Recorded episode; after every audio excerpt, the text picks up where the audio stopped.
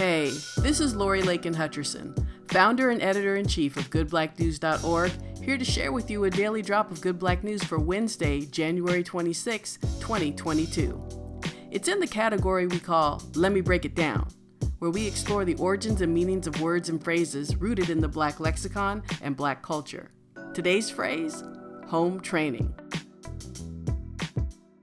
Home training a term referring to the common standard of accepted behavior around personal hygiene, table manners, and social etiquette typically learned from parents or parental figures during childhood and adolescence.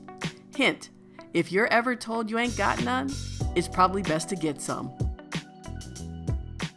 This has been a daily drop of Good Black News from the A Year of Good Black News page day calendar for 2022, published by Workman Publishing and available at workman.com, Amazon, Bookshop, and other online retailers.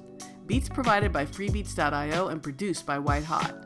For more Good Black News, check out goodblacknews.org or at Good Black News anywhere on social.